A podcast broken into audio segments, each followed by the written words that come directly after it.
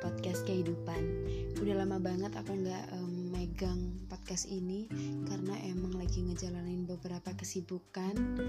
Kesibukan mahasiswa lah ya, ya kalian tau lah. Apalagi kalau bukan skripsi dan tugas-tugas yang lain gitu. Tapi memang aku akui aku ini so sibuk guys. Jadi aku minta maaf gitu. Oke, okay, guys uh, di bulan puasa ini kira-kira kalian udah ngapain aja nih di rumah? Apakah kalian sudah melaksanakan bukber alumni? pasti aku percaya di antara kalian pasti udah ada nih yang ikutan bukber alumni entah SD, SMP, SMA ataupun kuliah gitu ya. Gimana rasanya? Apakah tekanan hidup semakin meronta-ronta di tubuh kalian? Kalau iya berarti kita sama guys.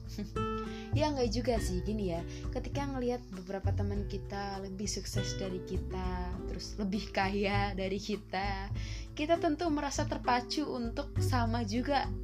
Sama apa? Sama semangatnya untuk mau berjuang kayak teman-teman kita yang udah sukses yang udah jauh lebih uh, banyak uang banyak rezekinya makanya itu. Jadi jangan pernah punya iri dan dengki hati ketika kalian uh, lagi ngerayain bukber alumni. Karena kenapa? Ya udahlah teman-teman kita memang saat itu udah waktunya kaya gitu kayak raya uangnya udah banyak. Tinggal kita nih kapan yang mau lebih berusaha lagi untuk sama-sama kaya kayak teman kita gitu.